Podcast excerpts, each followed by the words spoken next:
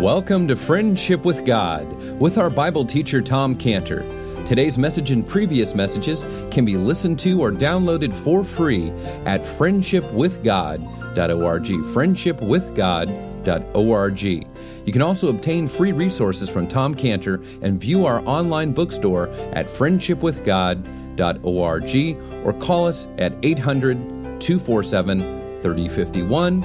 800 247 3051. Tom Cantor also has a daily devotional verse that comes out each day by email and on Facebook. To receive this small daily devotional verse that Tom Cantor puts out, you can sign up at friendshipwithgod.org, friendshipwithgod.org, or find Tom Cantor on Facebook by searching for Tom Cantor and Friendship with God. Now, here is our Bible teacher, Tom Cantor. And that's why the same reason why Adonai is a, per, is a plural word as well. My Lord is referring to my Lord, God the Father, my Lord, God the Holy Spirit, my Lord, God the Son. So Adonai. Now, so here in verse 2, Lot's not referring to God when he says Adonai. Then he, he calls these two men who are angels, Adonai, my lords. He's referring to the two angels. Okay? And now we see Lot thinking of their needs. And notice in verse 2 how Lot took, takes careful note these two needed a place to stay all night. So he says to them in verse 2 Come to my house, tarry all night. Notice in verse 2 how Lot also took careful note that these two, he looked at their feet, he saw they were dirty. He looked at, he says, these two needed to, to have their feet clean, so I'll give you water. So, verse 2, wash your feet. And notice in verse 2, he takes careful note that these two, when he looks at them, he says, These are two that are on a very serious mission. These are two focused people here and they really are focused on what they want to do. And they're not in the mood to be detracted. So he told them he, that he would not detour them from their mission if they came to his house. So therefore in verse 2 he said you rise up early and you go on your ways. See and all this shows about lot is that he was a man who studied the needs of others. And he adapted himself to their needs. That's a good thing about lot. And what we see about lot is that he was willing to sacrifice himself and not think of himself as one who has to be served, but, but saw himself as one who served others. And he calls himself the servant in verse 2. Turn in, I pray you, into your servant's house. And the word that Lot used to describe himself as the servant is the Hebrew word abed. Abed.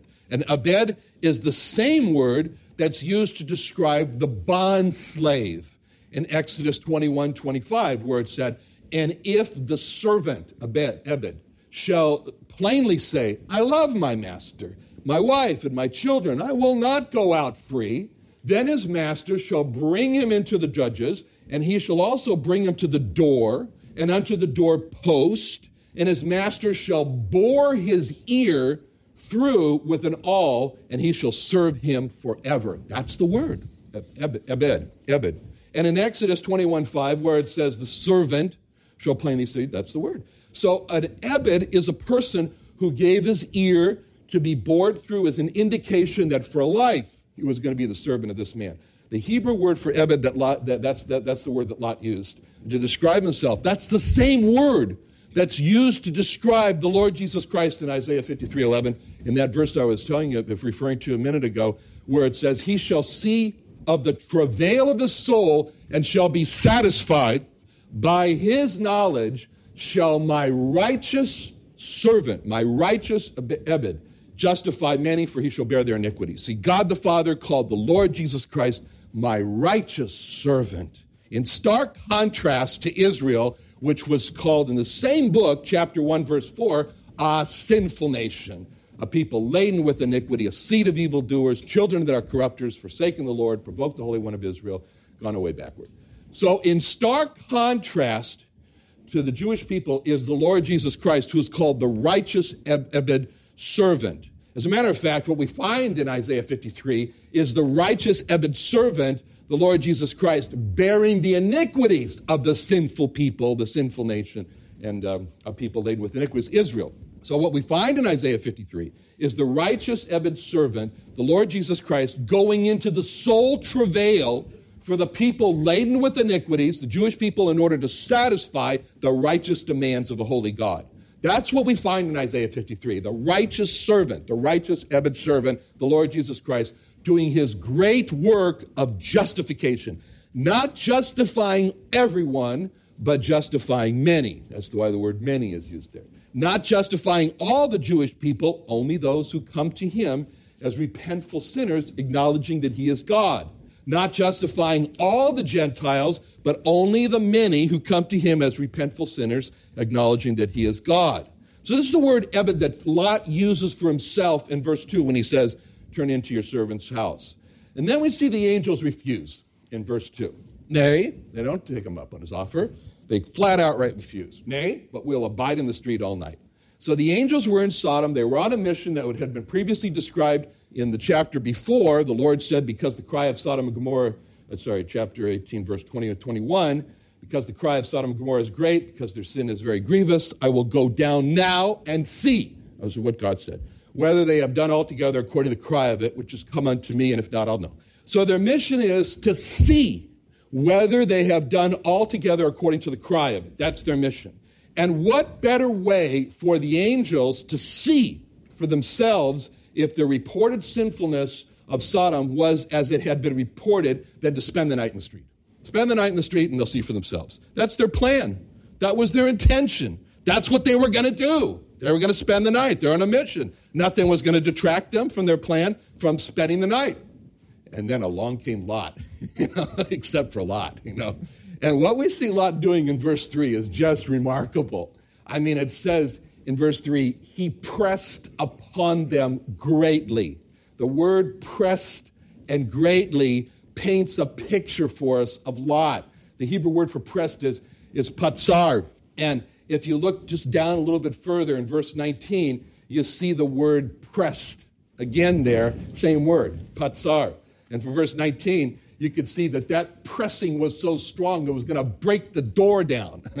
right? So that means that Lot pressed these two angels with such a ferocity of persuasion that Lot was acting as if he was going to break their door down. You know? And then to add the word greatly in verse 3, meod, that really completes the picture for us because now it's Patsar, oppressed and meod, greatly, and it gives us the clear picture of what Lot was doing. What was he doing? He was strongly asking these two to stay in his house. He was strongly persuading these two to stay in his house. He was using all kinds of words to talk them into staying into his house. He was coming up with all kinds of arguments that he could, every argument he could think of to get them to stay in the house. He was bearing down on those two. It's a good thing they were angels to prevail on them to stay in his house. You know, he's making all kinds of gestures, like I do you know, to stay in his house. He's taking him by the hand. He says, You're coming with me. He's grabbing him by the clothes. You're coming with me. So that's what he was doing in verse 3 to get these two to stay in his house. So what could they do? You know, give in. If we don't, gonna, he's not going to stop. So it says in verse 3 they turned in unto him and entered into his house. Now, when Lot got them into, this, into his house, what did he do? Did, did he say, okay, you know, I'm happy now. There's the water. Here's your bed. Breakfast at seven. Have a good sleep. You know, he doesn't do that. He gets him into his house, and it's just the beginning. It just starts just like Abraham. He's springing into action, and Lot springs into action. So notice in verse three how it says what Lot did. He says he made them a feast. They had a feast. You know, you go down to Alibaba restaurant, you can order the feast for two or three or seven, and you know they come out these big platters and everything. You know, and so that's just what he did. You know, he didn't go to the refrigerator to see what leftovers were there. they didn't have refrigerators. But anyway, so, but he made a feast. And he just said to him, Now you just sit right down here. And then he just begins to bring out platter upon platter of food. It was a feast. And there's a little detail in verse 3 that's very important for us to see. And that is in verse 3 he did bake unleavened bread. Now, why does it say that Lot made unleavened bread? Was it because of Passover? You know, and he wanted to be respectful because of Passover and make unleavened bread? No, the, the Passover hadn't happened yet, so it wasn't that reason. Or was it because these men were holy and leaven was a symbol of sin and he wanted to honor their holiness by serving them unleavened bread? No, it wasn't that reason either because God hadn't told them that leaven was a symbol for sin. All right? This is the first time in Scripture that unleavened bread is used. It's the first time. And the reason that Lot baked unleavened bread was the same reason why they had unleavened bread at the Passover. He didn't want to take the time to let the bread rise. that's what it was. And that's the same reason they had unleavened bread in Egypt, because they didn't have time. They were being chased for their lives, so they took it without letting it rise. So that's an important point for us that's called out for us about he made unleavened bread because it shows that Lot is just in a hurry and he's just gonna, this is gonna, you know, he's making this feast and it's like, come on. And then in verse 3, they did eat. Now, the obvious question is what's with Lot? Why was he so insistent that they come to his house? And why does it just look like this is a life and death matter for Lot to have these two in his house? And the reason is because Lot is a man who is starved for godly fellowship. He's just starved for godly fellowship. He's a godly man, it told us in Peter. He's a godly man. He is surrounded with ungodly people. His wife has turned his, her back on God. She didn't have any use for God. He has no fellowship with his wife. His unmarried daughters, they have no standards, as we'll see later. They had no use for God. His sons in law, the one, the mockers, they had no use for God. His married daughters were joined spiritually to their ungodly spouses. They had no use for God. We don't even know where his sons are. They're out of the picture some if he had sons. His friends and his neighbors and the whole city was wholly given over to sexual immorality. They had no use for God. And the only people that had a use for God, the only people who honored God, were in Abraham's house, and they were far away from Lot. And so Lot is all alone. He's so desperately alone when it comes to having anyone to have fellowship with who honored God. And that loneliness has just eaten Lot up. He's terribly alone. He feels it. And when it came, when it came to loving God, Lot was like a scared minnow in a pool of aggressive sharks. Days go by, no fellowship with anybody else who loves God. Weeks go by, months go by, years go by, and Lot's all alone. And he's surrounded by all these ungodly people, and he feels it. He talks about his conscience was vexed with them. And so here comes two into the city who love God. Here comes two into the city who honor God. And Lot says, Oh, at last I can have fellowship with them. And he says to himself, this is, I got to get in my house. This is a matter of life and death. I got to be in my house and I'm starved for this godly fellowship. So what we see here is why it says in Hebrews 10 25, not forsaking the assembling of ourselves together as the manner of some is, but exhorting one another so much more, so much the more as you see the day approaching. That's why coming to church is so important. That's why it's important to not forsake the assembling of ourselves together in church. Not just physically assembling ourselves together, but assembling in together in a Christian fellowship. That's why it's important that we talk to each other at church, and, and as it says there, exhort one another, not just talking about what happened at work or what the Chargers did, but to talk about the Lord Jesus Christ. That's fellowship. Talk about the Lord Jesus Christ. That's why it's important when the announcements are given for the pulpit that we learn about the different ones in the fellowship who have needs, that we enter into the feelings of their needs, that we pray for them, that we call them. That's why it's important for us. We call those that we don't see in church and say, We missed you. And, if, and we call someone and someone says to, to us, Well, what business is it of yours? our reply is, It is our business because it's God's business. And it says in Galatians 6 2, Bear ye one another's burdens, and so fulfill the law of Christ. And Galatians 6 1. Brethren, if a man be overtaken in a fault, you which are spiritual, restore such a one in the spirit of meekness. And Philippians 2 4. Look not every man on his own things, but every man also on the things of others. So, a Christian fellowship of believers at church, that's our family. This is our family here. It's our people. It's our people. And uh, this is our family. This is our people. My son Joe Joseph is dating this Hispanic girl, and they always do this "my people, your people" thing. You know, my people say, your people say. Anyway, this is our people right here. This is our people, and so we are. This is our family. That's what the Lord Jesus Christ meant when it says in in Matthew 12, 47 through 50. Then one said unto him, Behold, thy mother and thy brethren stand without, desiring to speak with thee. But he answered and said unto them that told him, Who's my mother? And who are my brethren? And he stretched forth his hand toward his disciples and said, Behold my mother and my brethren. For whosoever shall do the will of my Father which is in heaven, the same's my brother and sister and mother. So a Christian fellowship of believers at church is precious. And we only have to look at the fellowship starved Lot to see how precious it is and all the things that he did because he was desperate to, in order to have fellowship. Now, so that's a good thing about Lot. Now, another good thing we see about Lot, another good side of Lot, is in verse, verses 7 and 9, where he says, And said, I pray you, brethren, do not so wickedly. And then in verse 9, they said, Stand back. And then they, they talked about Lot and they said, This one fellow came into sojourn, and he will needs be a judge. Now, Lot lived in a city that was wholly given over to sexual immorality. Yet Lot was not silent about that. And Lot did not take the position of, let's just live and let live. I've got my lifestyle, they have their alternative lifestyle. Lot knew that his friends and his relatives and his neighbors and his fellow citizens in Sodom were wholly given over to sexual immorality. And Lot knew what this meant for them. They were, there are some very important characterizations of the sin of homosexuality in Sodom and Gomorrah and what they are, were headed for in Jude chapter 1, verse 7, where this verse appears. Even as Sodom and Gomorrah and the cities about them, in like manner, giving themselves over to fornication and going after strange flesh, are set for an example, suffering the vengeance of eternal fire. Now, on December 20th, 2013, uh, last December 20th, Piers Morgan from CNN, he interviewed Dr. Michael Brown on the issue of homosexuality.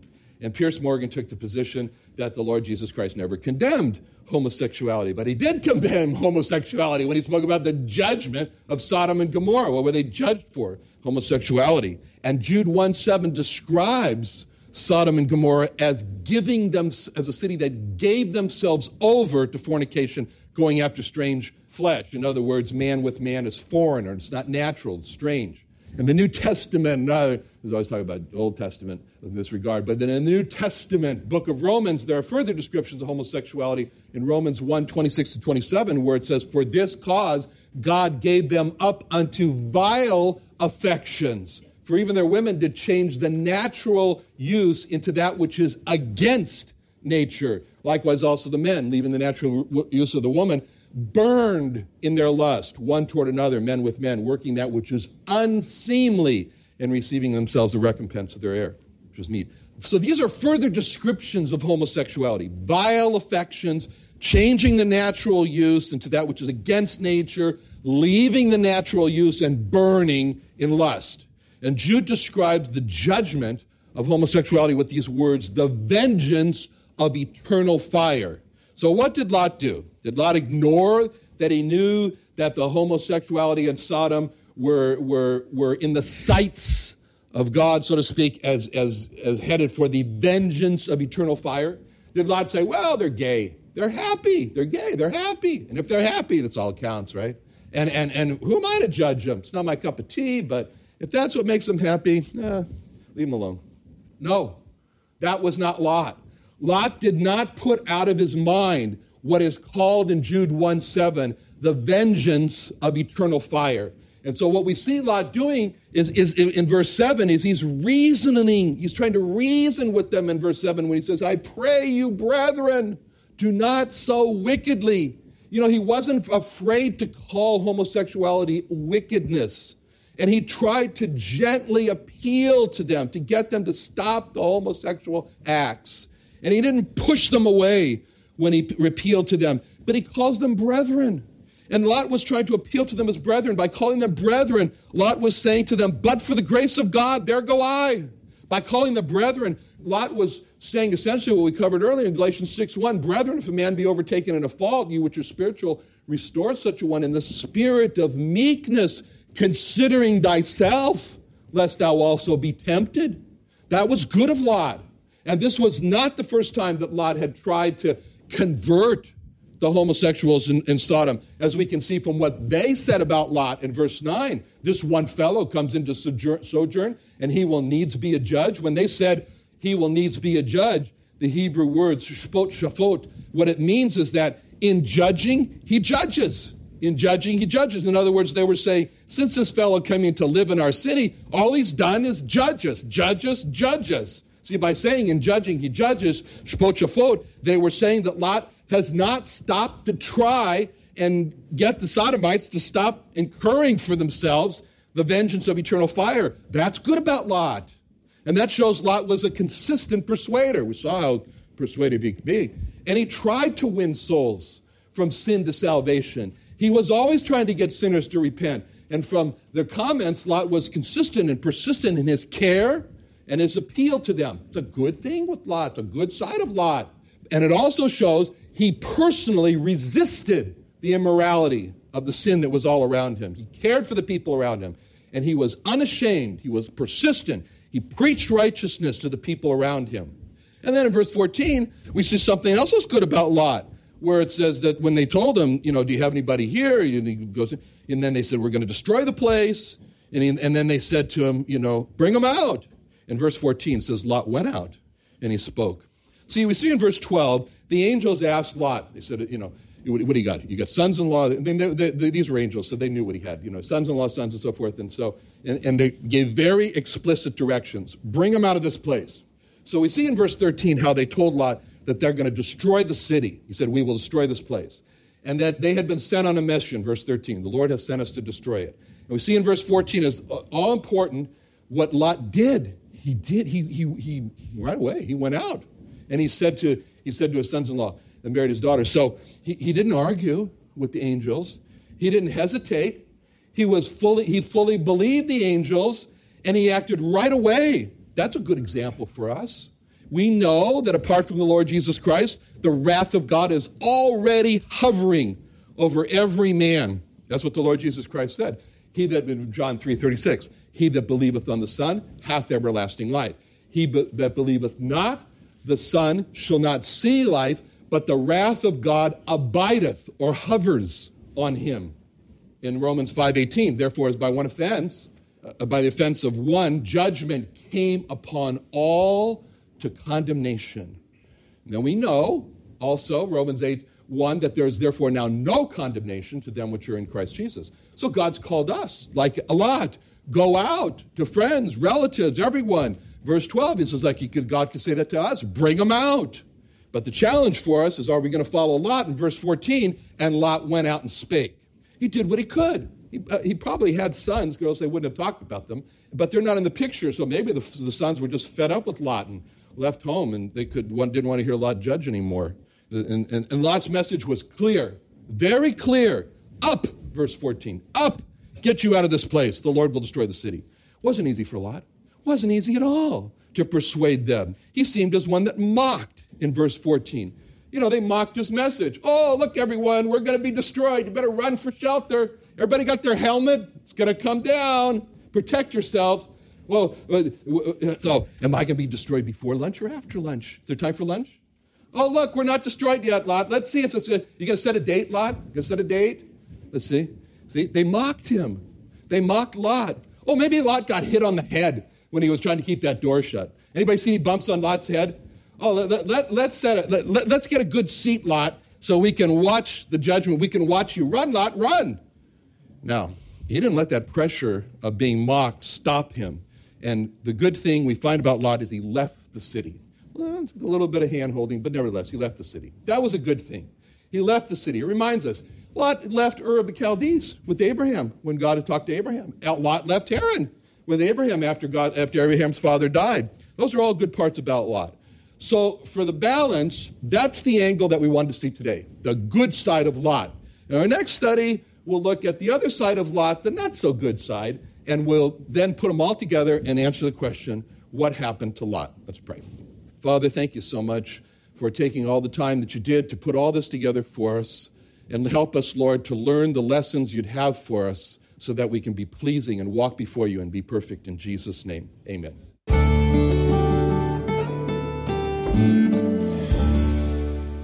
Another wonderful day studying the Bible with our Bible teacher Tom Cantor here on Friendship with God.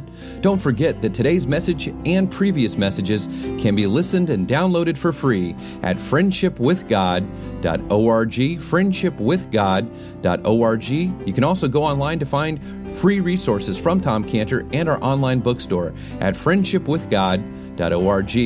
You can also find Tom Cantor on Facebook, and you can also go to friendshipwithgod.org to sign up for his daily devotional verse. Now, Tom Cantor is also the founder of Israel Restoration Ministries. You can visit that website at israelrestoration.org. Or you can write Tom Cantor at P.O. Box 711 330, P.O. Box 711 330, Santee, California. That's S A N T E E, Santee, California 92071. Or you can email Tom Cantor at friendshipwithgod.org. Tom Cantor at friendshipwithgod.org. Or for more information about Tom Cantor and Friendship with God and Israel Restoration Ministries, call us at 800 247 3051.